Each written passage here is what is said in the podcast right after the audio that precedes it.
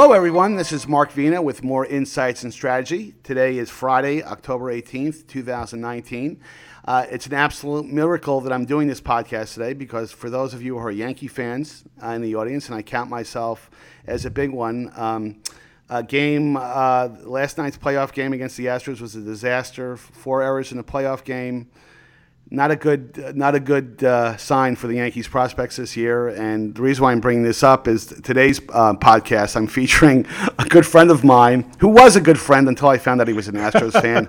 No, I, I uh, you, have been Henry. I've known you've been an Astros fan for some time. Let me introduce uh, Henry Wong. He's a partner at the Cunningham Collective, which is a um, one of the uh, uh, best um, marketing branding agencies. They do a lot more stuff than just than branding, but they're one of the uh, best uh, agencies uh, in Northern California. And uh, I'm pleased to have him on the podcast. Henry, good morning. Good morning. It's uh, great to be here, and thank you for inviting me to onto your podcast, even after last night's uh, disaster of a loss or wonderful win on my per- from my perspective. You had to use the word disaster. I mean, you know, when we talked before the podcast recording began, you never used the word disaster. I resent well, that, and I'm ending the podcast right now. well, you know, uh, as, as, we talked about, I mean, uh, the four errors. I think everything just fell apart. But you know, oh, you know ba- that you know the thing about baseball, it's is there's always another day. It's yes. not about time. It's about making those outs and getting those hits. So yeah, it's going to be a battle. I mean, the next one in Yankee Stadium is going to be a big battle. So uh, yes, uh, buckle up. Yeah, that's oh, what oh, we're yeah. both going to be watching today.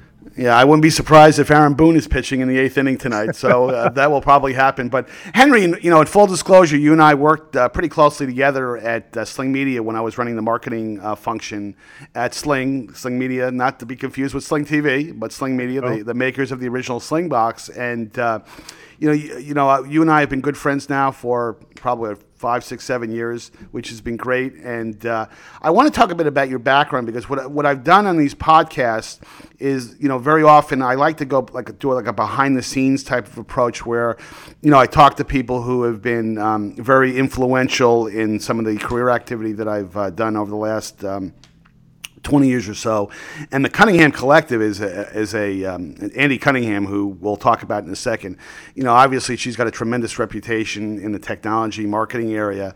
But let's talk a little bit about your background, and then let's get into um, a bit about Andy and uh, you know what you know her philosophy uh, for a uh, marketing agency, and then we can talk about some of the brands and companies you've worked with. All right, that's great. Well, you know, I was born in a cotton field. No, just, sorry. Um, oh boy! You know, oh, it's no, one of those podcasts. exactly. Uh, so, you know, I, I actually have. I always tell people, especially when I'm introducing myself to potential clients, is that uh, I'm not your traditional brand or messaging or communications kind of guy. I actually actually have a a pretty big product background and and actually and I always tell people I'm an engineer by degree but not necessarily by practice. I have mm-hmm. I have a I have a an electrical engineering degree from Rice and then a master's from USC. But uh, what I did was I hopped on to the consulting side pretty quickly after that, uh, doing a lot of, and this should date me, uh, doing a lot of uh, client server implementations. when We were supposedly going to turn off all these mainframes. Yes. And, and implement all these client server systems. And the firm that I was with, BSG Alliance IT, was a big PowerBuilder shop. So there, that'll date me again. And so I did that for a few years, except because of my degree, I spent a lot of time on the back end stuff, uh, working very closely on the database, uh, working, you know, putting together some daemons on Unix to make things happen, that the magic happened behind the scenes that the that PowerBuilder couldn't do. Um, but then um, I decided, you know, I was doing all these systems, but I was wondering who was making the decisions to make all these systems. And so, mm. and so what I did was I ended up going to business school at Berkeley, and uh, with the intent of going up the food chain from uh, from just doing systems implementation uh, into management consulting, which I did for a couple of years after business school. Uh, I, I, was a, I, I spent some time at AT Kearney. I really I really love the work and for those people out there who who know the management consulting space, AT Kearney has historically been known as an operations uh, sourcing type of company, And uh, for some reason, the two years I was there, I never did any operation, supply chain, or, or procurement or sourcing. so, I mean, I was here with the uh, the nascent, uh, I guess, West Coast or high tech practice, and I'm still in contact with those guys over there, and and it was a great time. Uh, but you know, uh, one of the things that was happening at the same time I was in consulting was also the dot com boom, and so. Mm-hmm uh, I, I, like all the other people in professional services or investment banking, all decided to jump in. And I was fortunate enough already to be in San Francisco. So it was very easy for me to hop in and jump into a startup and, and doing some business development. So I was at Moai Technologies for uh, a couple of years, uh, doing, oh God, yeah, here's another thing that'll date me B2B marketplace technology. Mm. So reverse auction technology uh, for marketplaces, and it, it was it was a crazy time. As I as I like to say sometimes, I spent a lot of VC money in New York uh, meeting with people, but uh, but it was it was it was it was time to it was it was an interesting time. Uh, and and I thought, you know, there was no way this craziness would happen again. Uh, right. And so, and so when the time came and the and the company was enter, entering some hard times, the CEO actually, uh, Matt Miller, who's I, I forgot which VC firm he's in, gave me some really good advice. And he said, if I really want to know how a high tech company works, I should go into product management. Mm-hmm. And so that that was that was an interesting thought, and it, it played well with the degree that I had in engineering, um, and because I you know so I'd be able to talk to engineers at their level and so forth. So I was fortunate enough to uh, join the supply chain uh, team at PeopleSoft. So I avoided supply chain and procurement at uh, in, at AT Kearney. Ended up supplying software, being a product manager for software and supply chain and, and uh, procurement at at PeopleSoft, and I did that for three and a half years, and it, it was it was a good experience in really understanding all the challenges of innovation, uh, because the e-procurement product at the time when I right before I started, there was a decision made to move off of the Commerce One platform and go into native PeopleTools, and so we were building up a brand new application uh, from scratch on PeopleTools that mimic the Commerce One capabilities. Uh, but it was interesting to have to fight and claw uh, our way through trying to add new functionality when you're in this uh, in this process that was built around very mature tools, very mm. mature applications that you know 12 to 18 months uh, for a life cycle, for a product life cycle or a release life cycle. And so we were we were fighting against you know companies like Ariba and still Commerce One that were able to release capabilities at a quicker pace than we were. So there are things, some hacks to the process that we did, and we can go into this later if you're interested in it. Uh, it trying to trying to get these capabilities out. And so that was that was interesting. Uh, it was a great experience there too. But then the big bomb happened. Uh, Oracle decided that it wanted to do a hostile takeover of PeopleSoft, and and I decided at that time um, that perhaps, given its reputation, you know, whether it's deserved or not, because I know a lot of wonderful people that work at Oracle, I wasn't sure it was the right environment for me, mm-hmm. so I mm-hmm. left and did some product product management roles at various startups uh, like uh, like uh, Provade and Elance.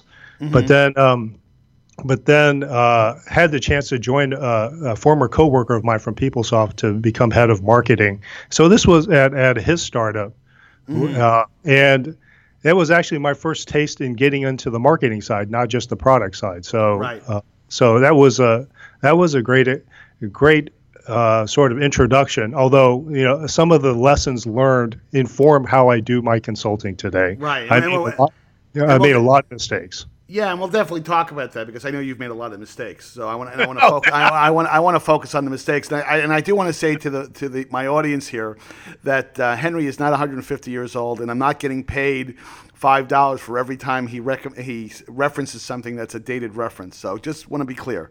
To everyone. Okay. about So I'll speed. I'll speed up here. So No, no, no. This is, no, this is this is all good information because your background, obviously, you know, ge- you know, generally people's backgrounds are the foundation of why they end up where they are in their current part of their career, and you know what you know just uh, to, to kind of just make sure that we, we get to this is that you know you guys you and and andy and andy specifically has done some amazing work at the cunningham collect, uh, collective and let's talk a little bit about you know andy and her reputation because she has almost Yes. a, she almost has like a historic reputation i mean i don't want to be that melodramatic but uh, Yeah. you know, but but but but there- legendary. No, but there are certain names in Silicon Valley that you know they may not be household names to people you know across America, but in the Valley, you know, you invoke certain names, and oh wow, you know, this person was instrumental in doing A, B, and C. And during Apple's formative days, I mean, Andy was very much involved um, in a lot of the work um, that a lot of the great things that happened at Apple. So let's talk a little bit about that for a moment. Yeah, absolutely. And so, yes, Andy's been around for a while. I don't voice, especially if she's going to be listening to this, how long she's been in Silicon Valley, but she has worked on a number of important, uh, monumental things that have shifted how the valley works. And so, she, when she first jo- uh, uh, came over to Silicon Valley from Chicago, she joined Regis McKenna. And so, if you if you know if you Wow, yeah, Regis know McKenna. about- there you go. Yeah. yep. yeah, so you know, there, you know, Regis is famous for his marketing, for being a marketing guru, uh, helping companies like Intel and Apple in the early days. And so, Right. the, f- the first thing that uh, Regis did for Andy was to put her on the Apple account. And so, her first job was to launch the Macintosh. And so, she worked very closely with the Macintosh team, especially with Steve Jobs, in getting that out the door Right. and and so she and so she has a lot of stories about working with um, with Steve Jobs. And if you have an opportunity to listen to her speak about her experience, I highly recommend it. And so when A- Steve left Apple the first time in '85, she left Regis McKenna to form her own uh, tech PR agency called Cunningham Communication. Notice no S. It's she, she's always been about communication, not necessarily communications. Uh, and and so she worked with uh, with him uh, to help launch Pixar when he acquired it from Lucasfilm, and Right. also the launch of NeXT. And so she's worked with a number of interesting and large clients in Silicon Valley. You know, doing tech PR. You know, was seen as one of the, if not the, tech PR boutique in Silicon Valley during the uh, 80s and 90s, and sh- and then she uh, she was ready for a change and ended up selling Cunningham Communication in uh, in 2000, and then uh, went off and, and did some had her uh, spun off her own brand uh, branding agency called CXO Communication, and after that. Uh, where I met her, where our lives intersected, is when she decided that she wanted to try out this whole CMO thing after being on the agency side for a long time, and uh, and this was post my time at Ariba, and so she she decided that she wanted to be a CMO of a fast growing company, and I and she brought me on board as uh, the head of product marketing. And during that time, I ended up being able to do different parts of marketing. So I started off doing uh, marketing at Provade at a startup, and then here was a chance to do other aspects of, of marketing, the product marketing aspects, the uh, customer success, demand generation, and so forth. So, so it, it was a taste of the different types, and you know, one of the things that people who are not in marketing don't realize is that marketing, there are a lot of functions in marketing, and and it sometimes helps to understand that you know, yeah, it's almost like engineering. There are different kinds of engineering. Yes, that's exactly right. Yeah, I know. I, I, I agree with that because a lot of people think marketing. You know, some people think marketing. Oh, that's advertising, or that's putting a, a digital ad together, or that's in the old days putting a billboard ad together. But there's product marketing, there's product management, and uh, and, and there's individual disciplines within that um, within that category. Yeah, absolutely. And and so people and so I have to sometimes explain this is that and, and, and we see this all the time in Silicon Valley. I don't know what the re- most recent statistics are. Is that is that CMOs have uh, we've seen uh, have a lifespan of about 18 months Right. in Silicon Valley, and not much more in other in other uh, disciplines. And I think part of the problem is is that uh, a lot of tech companies don't necessarily know who to hire as a CMO. Right. And and the right type of person for that type of company in that stage. And so mm-hmm. oftentimes they, they, they glom onto the branding side, which are, they're great people. Uh, and I'm not, I always tell people, even though we do brand at, at Cunningham Collective, I'm not a creative guy. Mm-hmm. Right. But, and they do stuff that I, I just can't do. Uh, mm-hmm. but they oftentimes go towards something that they they they think what marketing is, and oftentimes are CPG or big brands and things like that. And it may or may not be the right situation, especially for companies in a in a B two B situation where they have a completely different go to market and sales motion that uh, a brand a branding oriented person or even a communications oriented person may not be the right person.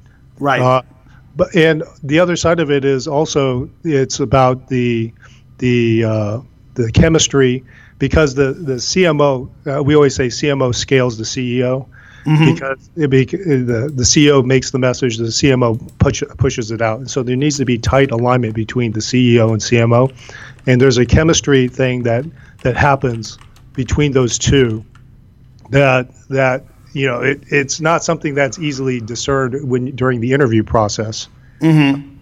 But uh, no, I, I, would I would actually agree with you because you know my and it'll go to what I really want to talk about and get your view is that you know my experience has been, and I, I suspect you'll say you'll probably reiterate this is that you know the valley is a funny place. I mean, most of the startups, not all of them, but a good percentage of them many of the startups that are even world famous today and are big, big you know, companies that are, are you know, multi-billion dollar companies, they started up with, they were founded by engineers. I mean, there, there, was a product, there was a technology. Um, you know, the, the, uh, per, that person generally had a very strong engineering background, and there's kind of a, and you'll appreciate this, Henry. There's kind of a uh, a field of dreams kind of viewpoint when it comes to marketing, meaning that oh, this is a great solution. The mar- the the uh, customers will flock to it. We don't need to do any marketing. Branding's not important. Differentiation's not important. Messaging's not important. I mean, they wouldn't say that, but it, but you feel it in the way they kind of execute their plans, and. Um, and it, and it still happens today. I'm not. This is not something that it's not. This is not a uh, a an infliction or, or an affliction that hasn't uh, has gone away. So it, I, I, am sure you've encountered that with a lot of the clients that you've engaged with, and you know, again, you know, more some of the more savvy um, uh, companies out there understand that they understand they have a blind spot in certain areas, and they try to address it by bringing in talented folks like. Uh, the Cunningham Collective. So I absolutely believe that's a that you've probably experienced many situations like that. Yeah, I mean, you have to think about how a lot of technology companies get founded. They're founded based on some unique insight that somebody had. Mm-hmm. And the question is always whether that unique insight actually applies to the to the market that they think that it applies to or mm-hmm. something smaller or something larger in certain cases. Right. And and so that unique insight that applies to that applies broadly which is is one of the reasons why you there's a lot of companies out there that don't do as well uh, and and sometimes fail when they go out. But in it, the thing is, is that uh, in the situations where that unique insight may or may not uh, apply as as much, you know you need to you need to really start putting your ear to the ground and actually listening to the marketplace and understanding why your company really matters. And in fact that's what we that's what we spend all our time when we when we do our client work is we spend a lot of time trying to understand what the purpose of the company is what's the role and relevance of the company in in a way that the in a way that the comp- uh, that will resonate with this target market. And mm-hmm. sometimes, sometimes it, it, we even encounter situations where where everybody seems to be aligned. The, the, executive team seems to be aligned around a certain concept, but the details are different. Like priorities are different. I want to go after this market, not that market. I want to put these features up front, but that's different than what sales needs.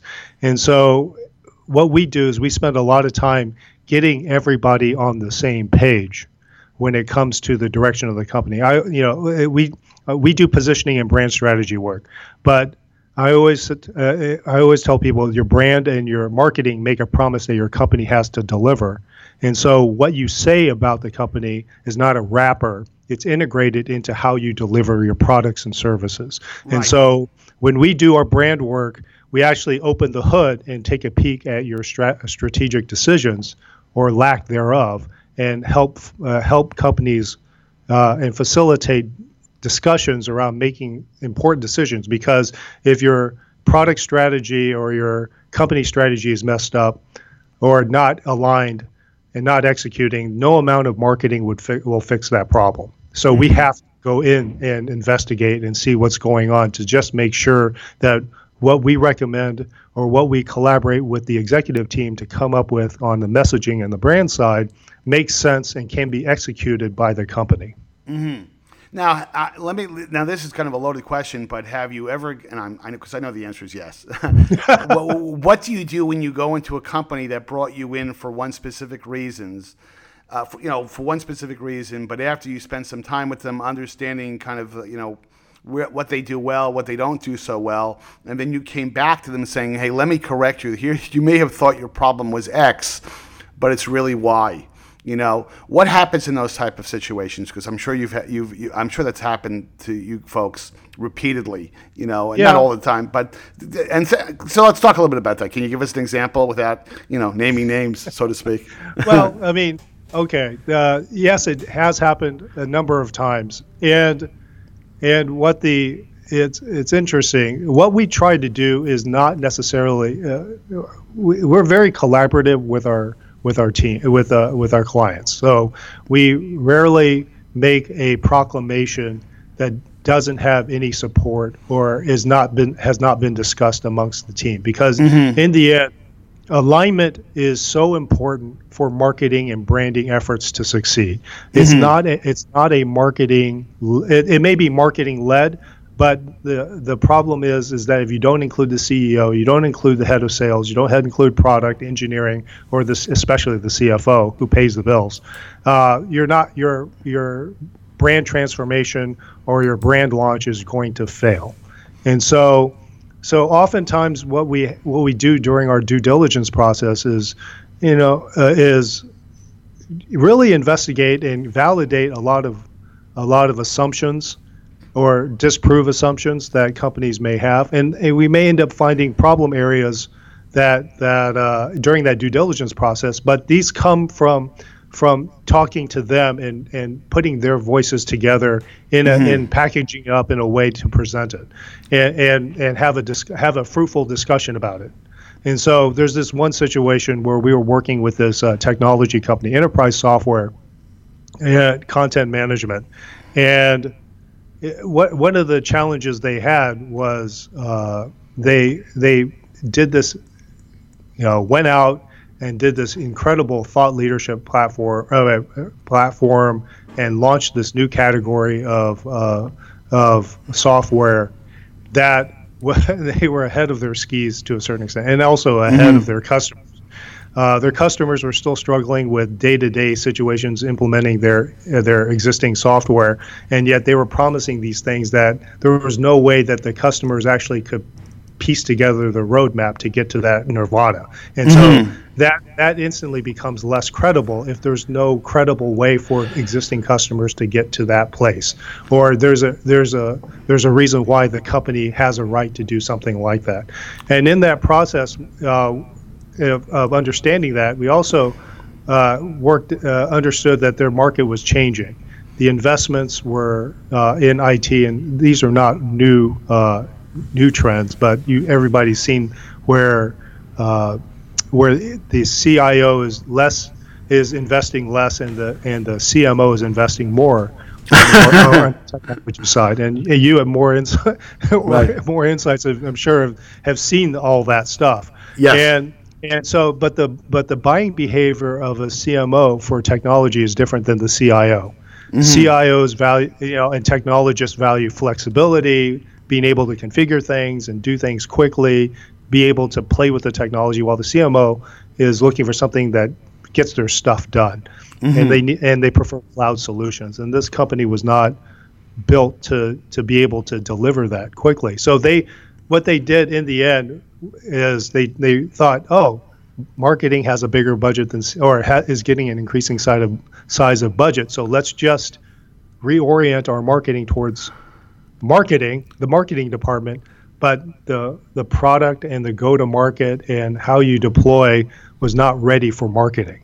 Right. And so that that's the situation. Those are that's not an unusual situation to find because people people oftentimes think that you know you just need to point marketing in a different way and sales will come. Right. And without understanding that there's a bigger transformation that may need to happen. And so oftentimes when we work with companies in, in situations such as this, we, we help them understand what the challenges are that are actually beyond marketing to actually make the marketing that they want to do work. Right. Well, and, and I see a lot of this in you know the work that I've been doing for the last couple years since I've left Sling, and there are Moor Insights in that. It's really interesting because when you get very close to a client, and again, you know, like like you, what you were saying before, Henry. I mean, being transparent and being collaborative and working in a very collaborative fashion is so important, frankly, when you're engaged, whether it's the marketing side, the consulting side, the analyst side. And you know, what I have found is that you know, what's the really good clients that you work with when you get involved with them, you start to see all the the, the company politics. You, you, know, you, you try to you try to take a step back and you see some of the uh, the you know the the three D chess uh, pieces going moving all over the place in terms of what the priorities within the, within the company, who's in favor, who's not in favor, and you know the, the, your responsibility is to be very transparent and honest, saying here's how we see things, and uh, you know, the more mature companies will say, "Yeah, we understand there may be some dysfunction here, but it's great to get a third party to, to evaluate that and to elucidate on that and be able to respond and provide strategies and fixes to that." So I, I you know, that what you're saying is absolutely something that I, I see all the time. You know, um, but uh, it's it, but it's you know it's interesting work that you do.